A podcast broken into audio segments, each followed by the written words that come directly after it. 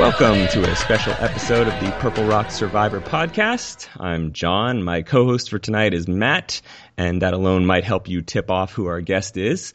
Uh, we've promised you guys some interviews with Survivor Second Chance nominees, and tonight we're talking to someone that Matt has been demanding return to Survivor for years now, Andrew Savage. So, Savage, welcome to the show. Hey, thank you guys so much. Thanks for having me. I, I really appreciate it. No problem. Uh, yeah, we should say first off, while you're listening to this, go vote right now, repeatedly, for Savage to get back on this season in Survivor Second Chance ballots on CBS.com.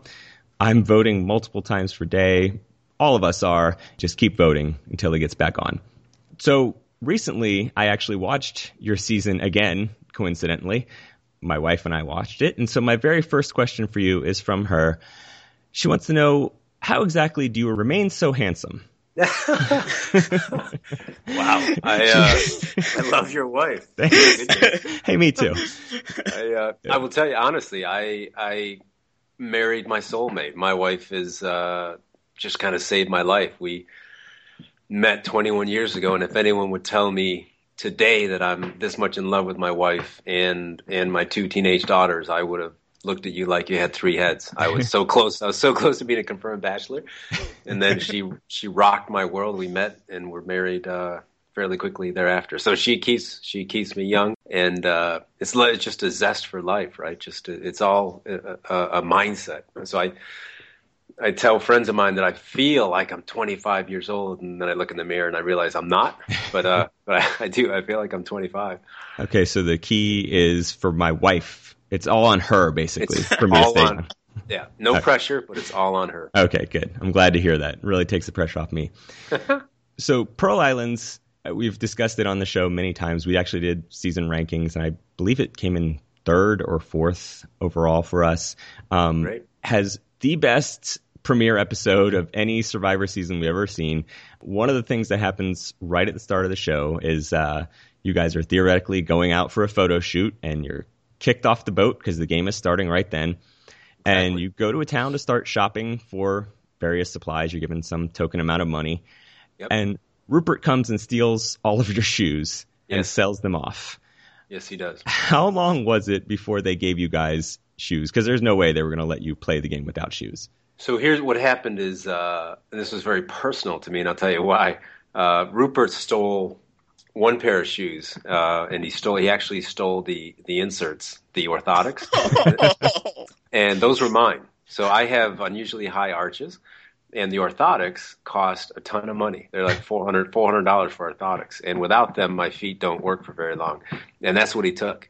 And uh, and that's my my bad, totally my bad for leaving them out in the open like that and uh, and he was acting in character, which he should, which was very piratish, and, it, it's a, a great way to start the show. And but uh, I teased him a lot afterwards, saying he owes me a pair of orthotics. So, well, he can apparently afford them because he won the uh, million dollar fan prize. Yes, he, season. he can order. He can afford a few pairs. yeah. So I'm assuming they replaced your shoes at some point soon thereafter. So I had I had those were my uh, my dress shoes. If you remember, I had the Armani suit on. So yes, you know, I was yes. I was supposed to be coming, you know, from the office, my Armani suit. So those are my dress shoes, my work shoes, and I had a separate uh, pair of orthotics in my in my gym shoes, which were for challenges. So fortunately, I had the spare orthotics. Oh, that's nice. Yeah. This actually brings me to a very important question. When you get voted back on, because I am not propositioning this as an if, when you get voted back on, that. are you are you wearing an Armani suit again? So um, I would tell you this. So see, so uh, for all the folks on the list, the wardrobe picks and all, the entire wardrobe is is finished. So CBS, CBS Survivor Entertainment Group has selected all the wardrobe, and we're not allowed to say what we're being asked to wear and what we're not.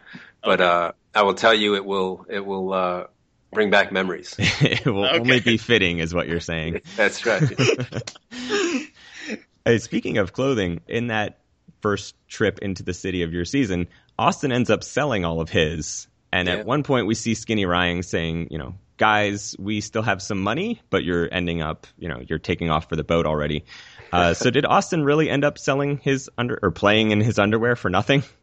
Yes. So Osten, all that he had was his Abercrombie and, and Fitch uh, boxer shorts, and he sold all his clothes, uh, a little short sighted, you might say. And we actually did have a, a fair amount of money left. And the reason for that, that's not apparent at the beginning, is that we didn't have any Spanish speaking people, right? Our, our folks, no one yeah. even had Spanish as a second language. Sandra, her first language was Spanish. So she goes into, and this is my fault. I should have, I should have just hounded her and stuck with her the whole time. Uh, but we didn't know she was Spanish speaking. So she bought practically in the entire village and yeah. we got a, a, handful of supplies and had money left over because we couldn't.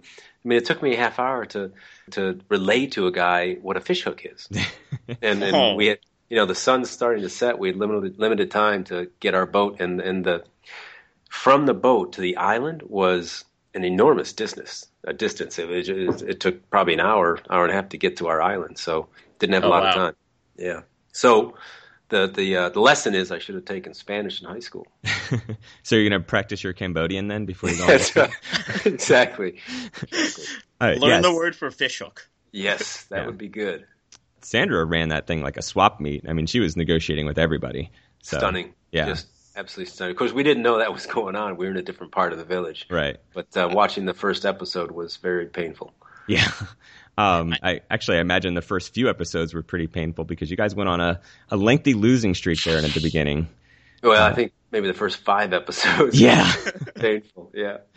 Um, and to me, I mean, just watching it again, I'm going back to rewatch it probably a month ago. It was pretty obvious that their losing streak was in large part because the other tribe was just eating massive amounts of fish that Rupert was catching, and you guys were starving. Correct. So, was it ever addressed at tribal council that you know it wasn't just that you didn't have the will to win? It was because you didn't have carbs or protein in you? Uh, that we sucked in terms of getting food. you know, so we were, you know, I was the leader of the tribe, so all this is on me. We come out of the gate, we lose the first five challenges. Uh, we sucked, and that was just abysmal. And then we put together what I think may be the greatest comeback in the history of Survivor. Having said that, it's interesting as I reflect on Survivor, and I, and I don't make excuses, but what I do like to do is is give some behind the scenes facts so you can uh, reach a, a, opinion on your own. So when I went over to the the Drake tribe, the reality is where their camp was on that beach was a very tranquil lagoon. And and we used to call it the fishbowl because you'd stick your head in the water and you'd be like, oh my gosh, this is an aquarium. And then on, on, the flip side, on the Morgan side, we had pounding surf, this incredible beach, beautiful pounding surf, and the, you know the, the pounding surf would lull us to sleep at night. But the reality is, very few fish hung out in the pounding surf. They're on the other other side of the island where the lagoon is, and getting to that other side is is very dense jungle and virtually impenetrable. Which is when Rhino and I got lost for a long time. Yes. Um, so Rupert comes to our side uh, when we steal him in that challenge, and and he gets two or three fish in like 12 hours because there's no fish in our lagoon and the pounding surf and he's he's a big dude. And uh, so he was even getting tossed around in, in the waves and the surf. And we tried you, you know about 5% of what you see every season on tv it, it, you know the other 95% is what actually happens on survivor. We spent i can't tell you how many days we spent rhino and i fishing and trying to get fish, and uh, it just wasn't happening for us. It was yeah. terrible. And then Lil eventually lo- loses your hook. Yeah, she had the uh, fisherman's knot. She tied the hook because she's a Boy Scout troop master and she knows how to do these things. And then right. a little puffer fish comes and breaks her knot and loses our only hook. So that that was disappointing for sure.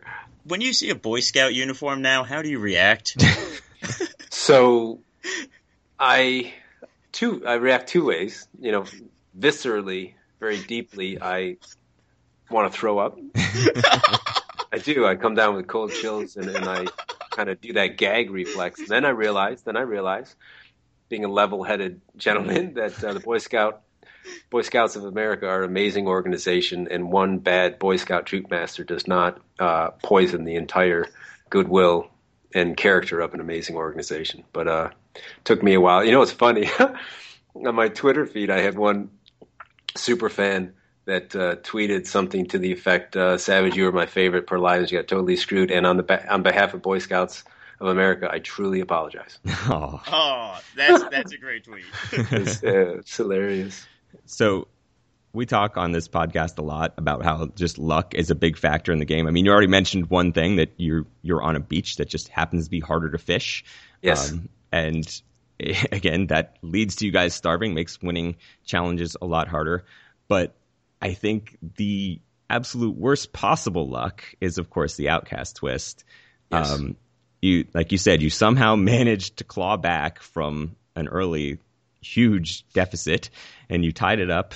Uh, you were even at the merge, and then Probst drops the bomb on you that uh, these people that you voted out are going to come back and compete. At that time, are you just thinking like, "Oh, that's okay. You know, we'll win this challenge. It won't be a big deal. None of them are coming back." No, no, and I think you could tell if you if you saw my face what, what I was in disbelief. It was one of the most jaw dropping moments of my entire life, and the reason for that, as I said earlier, is that for the last 12, 15 days, we did everything we possibly could in incredibly difficult conditions to engineer arguably the greatest comeback in the history in the history of Survivor, and and we almost died doing it, but we did it because we call ourselves the Five Morgans. We truly loved each other as family, and it's not often that you hear the, the word family and love in the same sentence as Survivor, but it's true. We we really loved each other, and at the same time, we hated, deeply hated the Drakes, and we had the single single goal was for revenge and to restore the Morgan pride. And we did that in 15 days. And that whole time, all the outcasts were doing whatever they're doing. They come sa- sauntering in with, you know, clean clothes. They gained weight and uh, they're all smiling. And, and, and it was jaw dropping to me when you put forth that type of effort to even the game. And we're starving. We have, you know, a handful of rice every day. And, and we have to do these amazing things to just gather firewood and to boil water to kill all the bugs and the maggots and it's just exhausting and then to see them walk in and suddenly the game is turned on its head so that everything we just did for the last 15 days is meaningless because there's no way that somebody in that tribe's not getting back in the game i mean why would you do the outcast twist if no one in the outcast tribe gets back in the game it would look stupid Right. It, It would have been a waste of time. total waste of time. Yeah. And and it and it, it'd be it'd be insane and stupid. So you knew someone was going to get back in, and I just had this sinking feeling that the, the game had completely changed, and all that hard work vanished in in in a matter of seconds, and it was devastating to me. And I was staring at Probst at the time, and I was just channeling this just raw anger and and, just, and and and disgust. Like I love Survivor. I'm a Survivor purist. Outwit, outlast, outplay, or out, outwit, outplay, outlast. And and and we outlasted all those folks. We outplayed them. They're voted out because they're not worthy. The folks in the game are more worthy at the time. And and I'm just shooting these daggers at him. And Oh, it, just- it came across. Trust me. Did I was watching it. Yeah. I just I just could not. And then and I was so angry. I don't know, uh, John and Matt, if you've ever been so angry, so incensed that you you kind of don't hear everything accurately. And I didn't even hear Probst say that, you know, if the outcast twist, if the a couple of tribe members get in the game, they have immunity for the next uh, tribal. I didn't even hear that, so I didn't. We lose, two get in, Lil comes over, or didn't come over yet, but I, you know, did this just infuriated speech to the, to Morgans and said, I don't care who the F comes back on our tribe, they're out the first tribal. And Rhino goes, uh, yeah, it doesn't work that way. and I, and I, I, near, I was so angry, I nearly fainted. But uh, Oh. Yeah, and you, you kind of addressed something there that the show tried to portray it as these outcasts were, you know, living on these same meager rations that you guys were getting. right, But you could pretty clearly see that uh, Burton, who is not a small guy, certainly did not look skinny. Like you No. and you and OT were already starting to look pretty skinny at that point. That's And yeah, Burton went the other way. Looked like he packed on a few pounds. Yeah, that's exactly right. And and if nothing else, right? Say they have the same food rations and whatever. If nothing else, they had fresh water. Yeah. And and Right. just I can't tell you guys, just to gather firewood, to keep the fire going, to get a flame high enough to boil water for two hours to to purify it, it takes six seven hours to do that. Just that alone is exhausting. Mhm. And to to turn a faucet and get fresh water. is, is an unbelievable, unbelievable advantage, and even even if that were, were their only advantage, that's enough to to kick our butts. Right. Well- I mean, and they also wouldn't have had to deal with any of the strategic uh, stress or social stress that being in the game puts on you. That's yeah. exactly right. And you know, I, I a couple times I referred to Rupert and uh, Shawn Burton as Grizzly Adam and, and, his two horses. I mean, those guys are just beefy, real athletes, and and great competitors. And we had to we had to take them on head on every single time, and it wears on you. And then you yeah. got to you either get your butt kicked in a challenge and get humiliated, then you got to go back to your tribe, restart the fire, get firewood, boil water, try to find some food somewhere, and uh, it just, as you said, it it just it beats you down. And if you don't have to deal with that, if you're in a little tent or a beach cabana with your fresh running, uh, clean water, then uh, that's an advantage. Yeah. So that was the other thing I was going to ask. Is I mean, I don't know if you know this, but what sort of accommodations were they put up in? Because generally you get sent to a Ponderosa location that's a little more plush. Yeah, I don't. You know, it's been 12 years, and I'll tell you that uh, Burton's a buddy of mine. Shawn Cohen's a buddy of mine. So's Rupert. Those guys, even Fairplay. Um, so we talked about that over you know some drinks a long, long time ago. I had a survivor party when I lived in L.A. and all the kind of L.A. County survivors came. It was an absolute blast, and uh, so they were telling me, you know, Burton was telling me a little bit about uh, why he gained weight uh, when he was voted out as an outcast. So let's just say I don't think it was uh, a similar living living conditions living conditions at us as us. And I got to say, guys, I'm okay with that. You know, w- one thing I right. love about Survivor are the the the blind sides, the twists um, that you don't see coming, and that's totally okay. And I'm totally okay with the outcast twist. I am it's just it, it, just it breaks my heart that I was in the crosshairs of the outcast twist and, and was the one sent packing and had my personal adventure of a lifetime uh, ripped from my from my hands in, in a matter of a day and a half. It just broke my heart, and I've been tormented by that for twelve years, and that's why I'm just dying to get back out there and to to uh, kind of right this wrong and to, to pour everything I have back into everything I had all these reserves, right? I was out day 21. I had all these reserves and strategies and great things I was going to do uh, in my adventure of a lifetime that, that had been just brewing and percolating for 12 years and it's, it's dying to get out. I got to let it out. Well, and you kind of mentioned this here. You like you, you were basically explicitly the leader of the tribe. I mean, they said Savage yep. is our leader.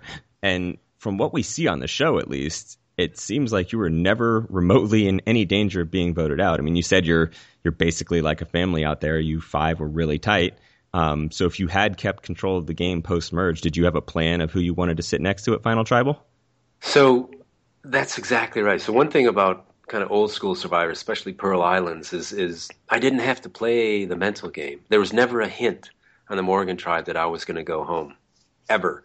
So that that's a disadvantage to me, right? Because the, the kind of the new yeah. school of survivors, it's just it's mental game on steroids. It's just uh-huh. a mile a minute, hugely aggressive and huge risks and big gains and big losses, that type of thing. So the the, the outcast twist was fascinating to me, and it, it it may be interesting. Here's an interesting little anecdote.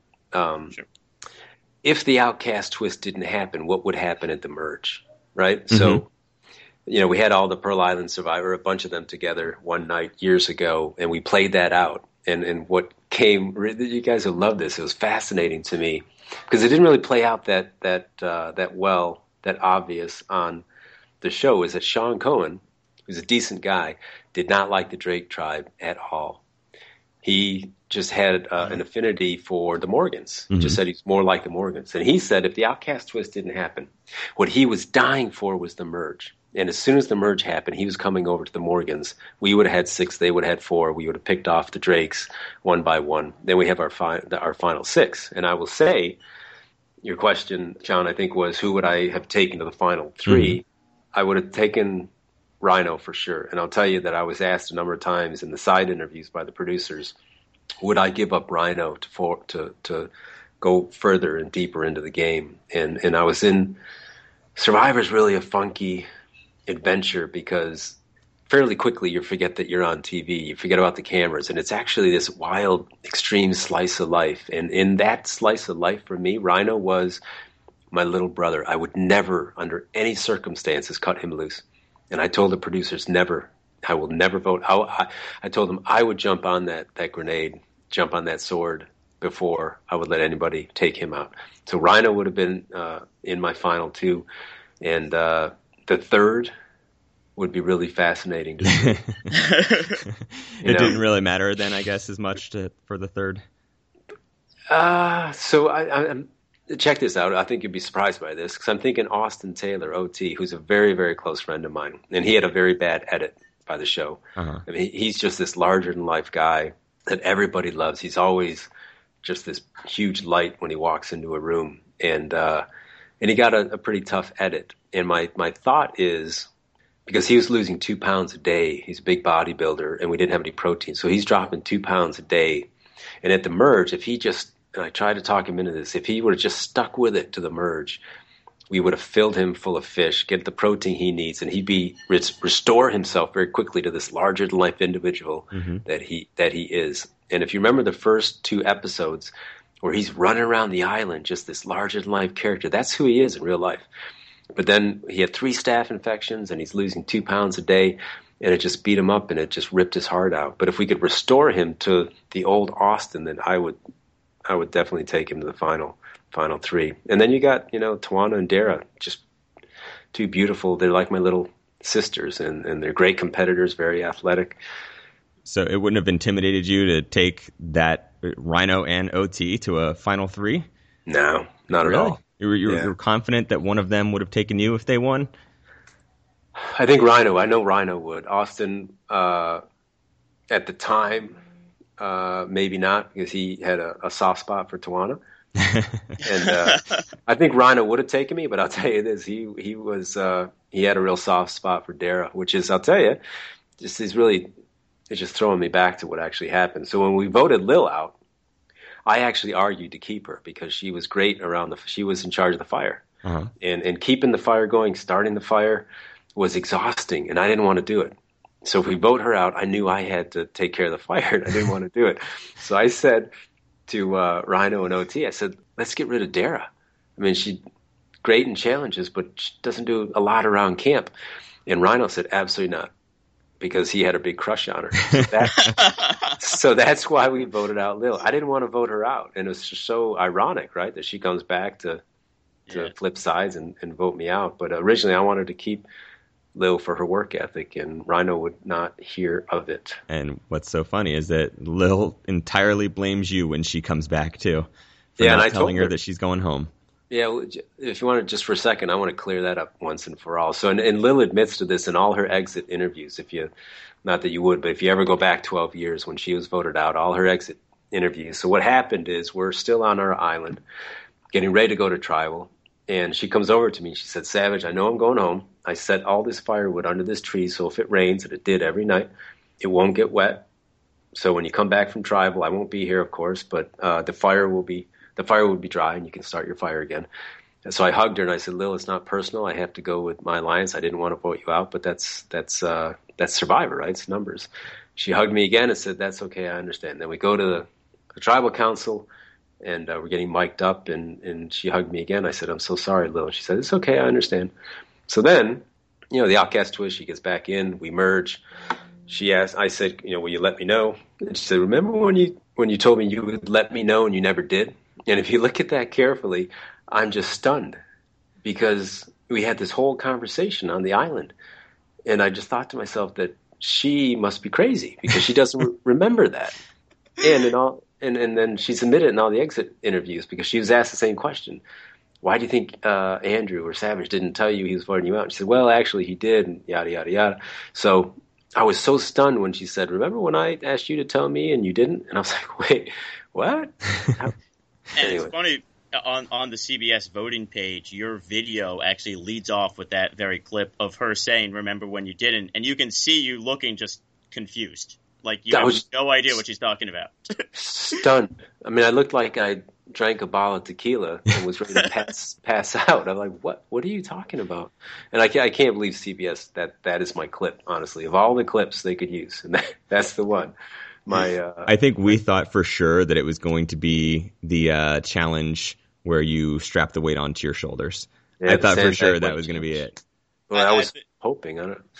I don't know why. I don't know I don't know what other clip you could use. I mean that that was that was um, as you guys know that was the challenge before the merge. If we lose that, we go in with four. Drake has six, and we're done. Yeah. We got to. We have. It's a. It's a must win, and and uh, you can see it in the the Morgan guys' uh, eyes. We had game face on, and and I got to credit Jonny Fairplay, the little pissant, and you don't really see this, but he's sneering the whole time. He's sneering at me.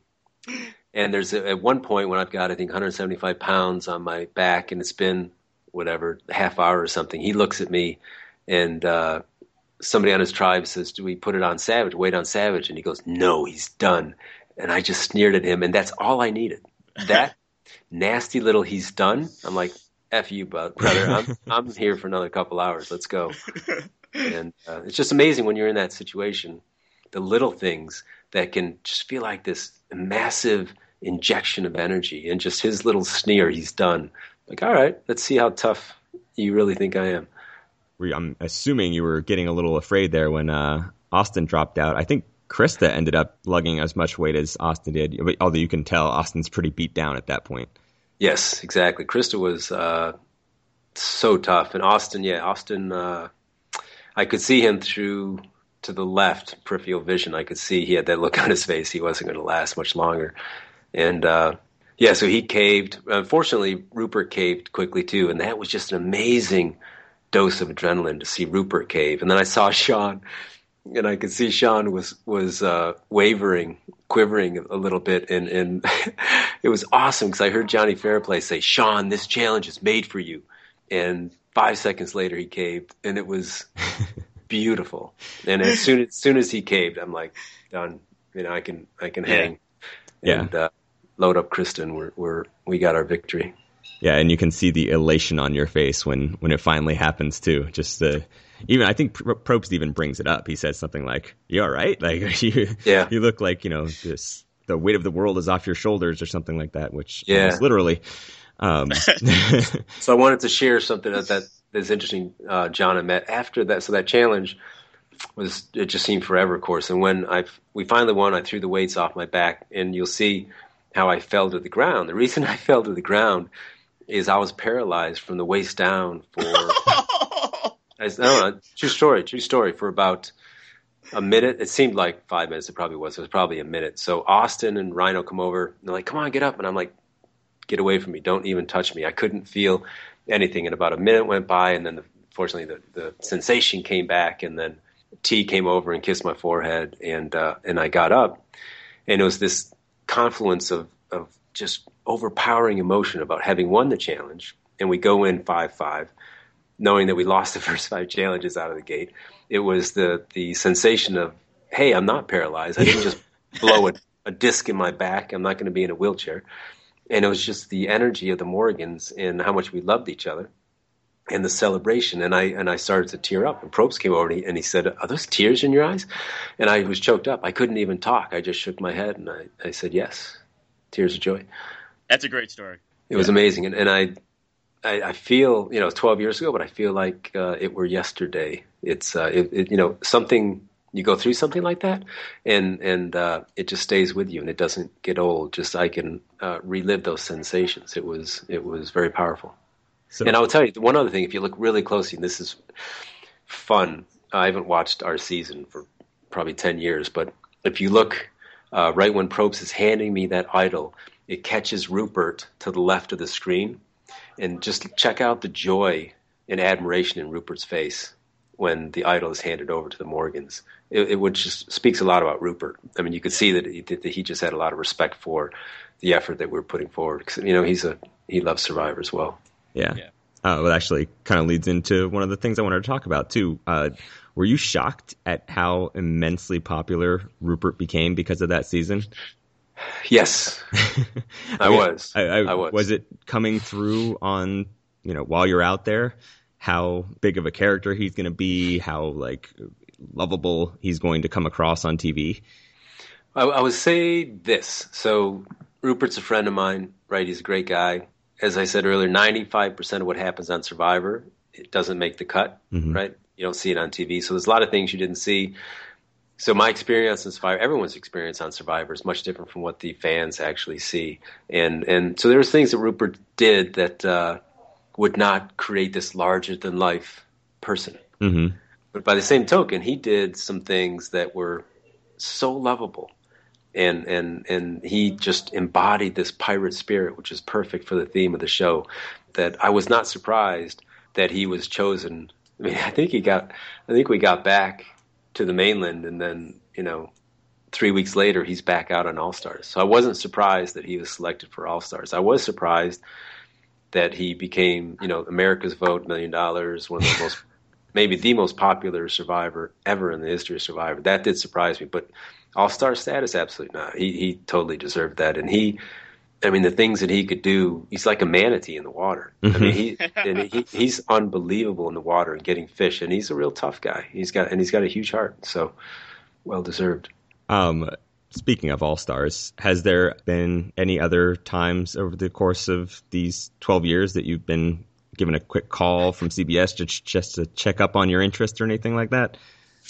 Yeah, there, there was. Uh, I was trying to remember how many times, but there was. Um, it was definitely three times for All Stars. I got I got the call. One of them was very close. I went and got you know eight inoculations, was ready to go, and then it just fell apart. So I've been down this road. That's why this is. Uh, I mean, dude, I'm I'm on the list now, which is amazing yes. to me. you know, when I got the call, and I love CBS and, and Survivor Entertainment Group. So when I got the call, the the person that called me said, "Andrew, you are on the list. We're not putting you through this again. You're on the list. You don't have to worry about that." And I I I, I teared up. I couldn't believe it because I'd been through this so many times and thanked thanked them about three million times. So.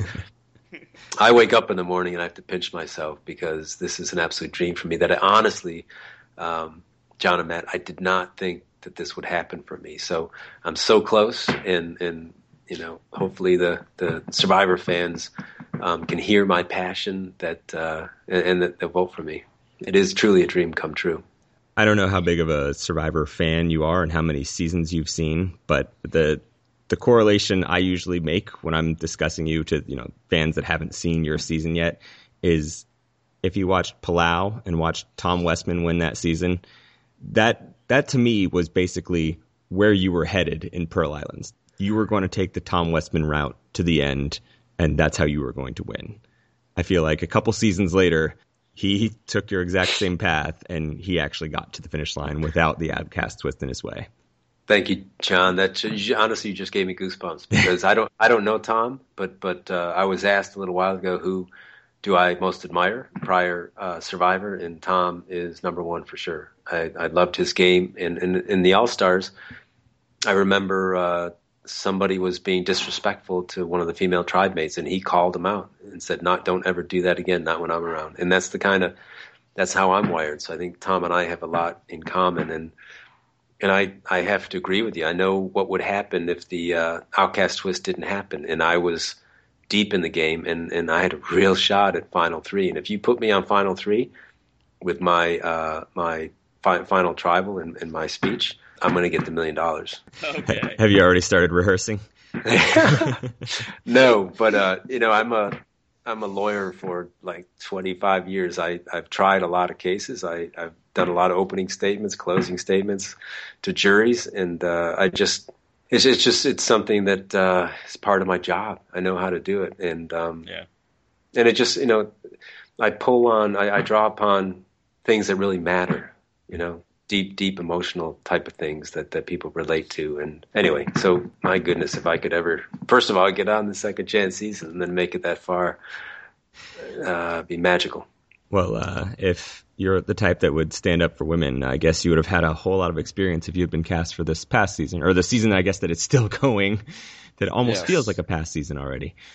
All right. Yeah, Matt. let's, we can talk. I just, you know, that, that, uh, what Will did, I, uh, I couldn't have stood by and, and tolerated that. And, and I, I know what I would have done because I, I don't react well in those situations. I would have gone up to Will and, and said, one more word out of you and I will knock you out. Right. Honestly. Right. And, and, and, and I don't, I don't know how big he is. I don't care. I don't, I don't think he would have said another word and we should have just ended it right there.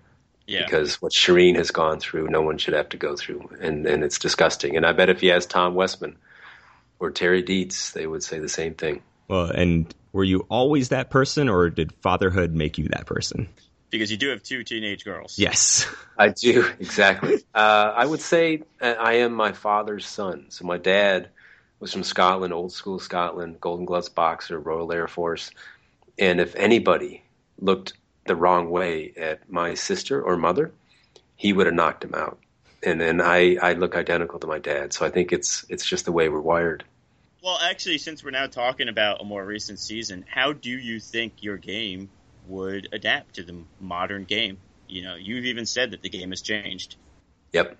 No, it's a great question. So I, you might suspect I spent a little time pondering this and hopefully getting on second chances. So my game is is different and also the same. So my game is to align with good people, hardworking people, people that I can reasonably trust. I know it's Survivor, but you know there are folks on that list that you can totally trust, and just to, to, to develop these really deep, meaningful, mutual respect relationships. And when you do that on Survivor, my experience is you bind together as a family, and you go on these incredible runs and challenges and just decimate the other side. And then the whole time, when I said my strategy is a little different, uh, it's just being flexible. And, and, and, you know, so as I said earlier with the Morgan tribe, I never had to really play the mental game. And, and that's obviously not the case if I get on second chances. So it's being super sensitive and, and vigilant about folks and what makes them tick. What are their proclivities? What are their weaknesses? And, and, and, and just being very mindful of that and, and where they're leaning and who they're aligning with. And, you know, new Survivor is just the mental game, the strategy game on steroids. And from what I can see, it's unbelievably aggressive. And people take huge risks with huge moves, huge maneuvers that have huge rewards and they have huge losses because of it. And and I love that, right? So if I get a chance to play second chance uh, survivors, I uh, I'm going to go for broke. And if I if I come out with this huge loss and I get out early, that's okay because I'm all in. I just want that chance to to to get back in the island, remote location, and just to go all in and play with every ounce of heart and spirit that I have. And I've always said there's a good 30, 40 percent of Survivor that's just plain old luck. And uh-huh. if you, you give me and just we agree, yeah, yeah, and just give me 10, 20 percent of that luck, and I can go deep into the game and uh, and that's that's what I'm looking for. And it sounds like uh, challenge victories and those sorts of things are a huge motivator for you. Did you have an athletic background prior to Survivor? Yeah, so I always played sports. I played four sports in high school. Uh, I played college football after college. Yeah. In law school, I played rugby, top level rugby for ten years. I now I play uh, sand two on two sand volleyball for the last twelve years. It's my passion. So yeah, and I, you know, to prepare for Survivor, I, I trail run all the time. I'm back in the pool doing laps, and uh, so I love the outdoors and and I I love sports absolutely. So it has been 12 years since you've played. Do you think there's anything? What parts of your game do you think are, you know, a little weaker than that, and what parts of your game do you think would be stronger than 12 years ago? So stronger. I this I said this uh, on a different interview. I'm actually quite a bit fitter than I was 12 years ago, and and you know the the guy asking me how can that possibly be, and I said, well, I got the call about five six weeks ago from Survivor, and and I was pretty fit before then, and I just kicked it up a notch. And uh, so physically, I'm quite a bit fitter than last time. Uh, I, am the first to admit my personal game, my mental game, is uh, something that I need to be super mindful of, and uh, and reading people and and not underestimating uh, their perception of me. You know, because I'm 51 yeah. years old, 51 years old now, and it's interesting to me. My wife tells me all the time, if you get back on there, your weakness is going to be your your mental game, your your strategy game. Your, uh, she said, I know you can kick butt in all the challenges. That's easy for you, but you have to work on uh, on the strategy game. And so I've been, you know, talking to her about it, and and I haven't, I don't know anybody on the list, men or women, and and uh, so I've got some homework to do. Right? okay. A lot of homework to do. I should okay. ask you guys. I, I was going to say, I'll try to print up some cliff notes for you or something like that. yeah, well, yeah. I, I, could use them for sure. Yeah. Do you think that uh, the fact that you're a parent of teenage girls now is going to give you a little bit more of a ground to draw from when you're interacting with some, assuming that the some of the younger women make it on the season? Do you think that you'll come from a better place when interacting with them?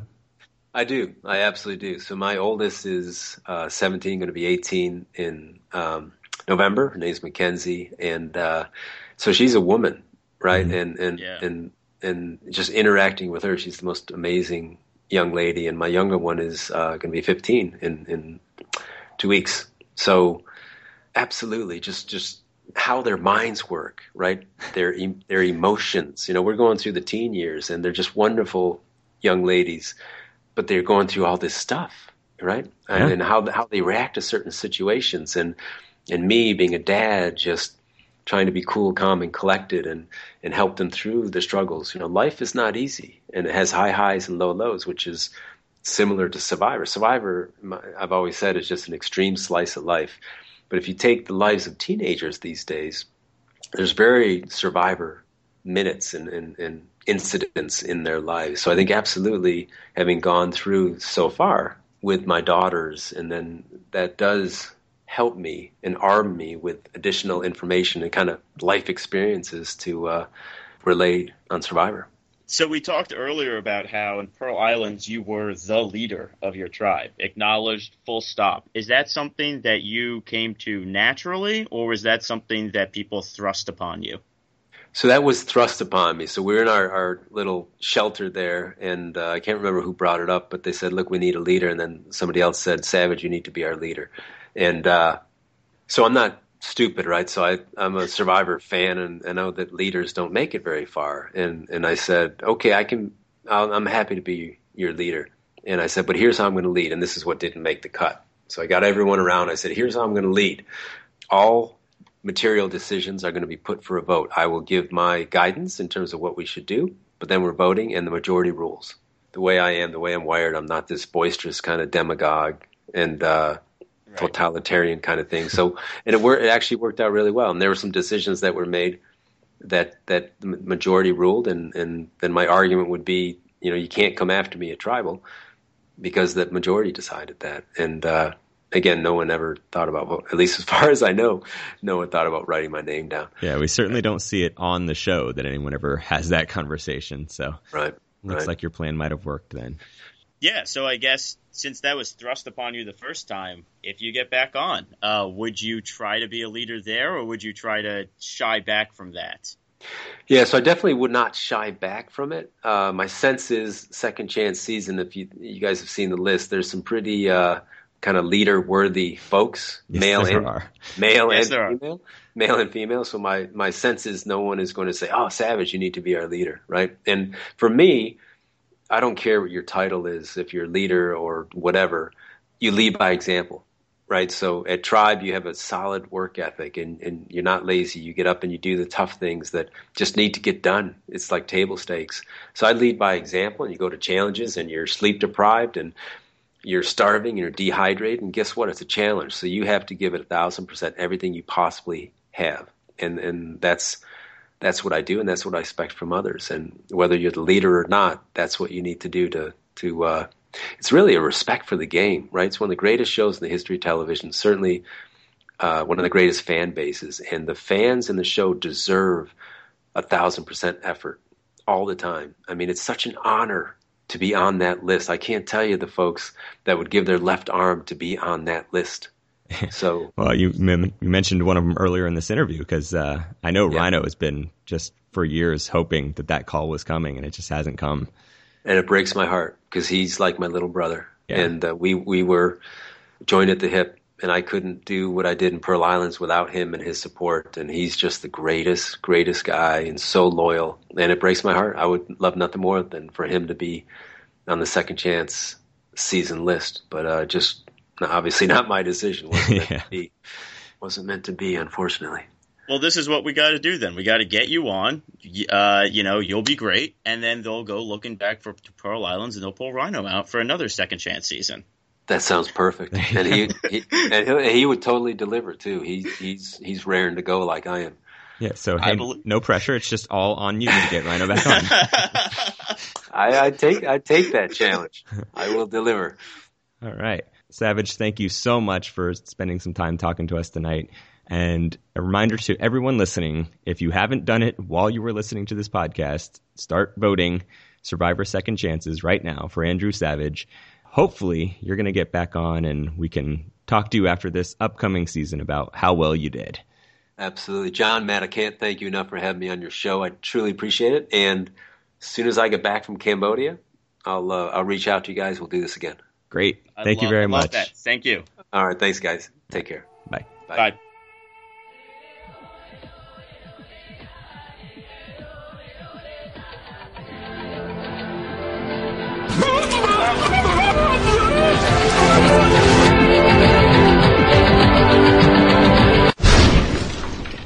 That's what it's like when a woman wants a baby.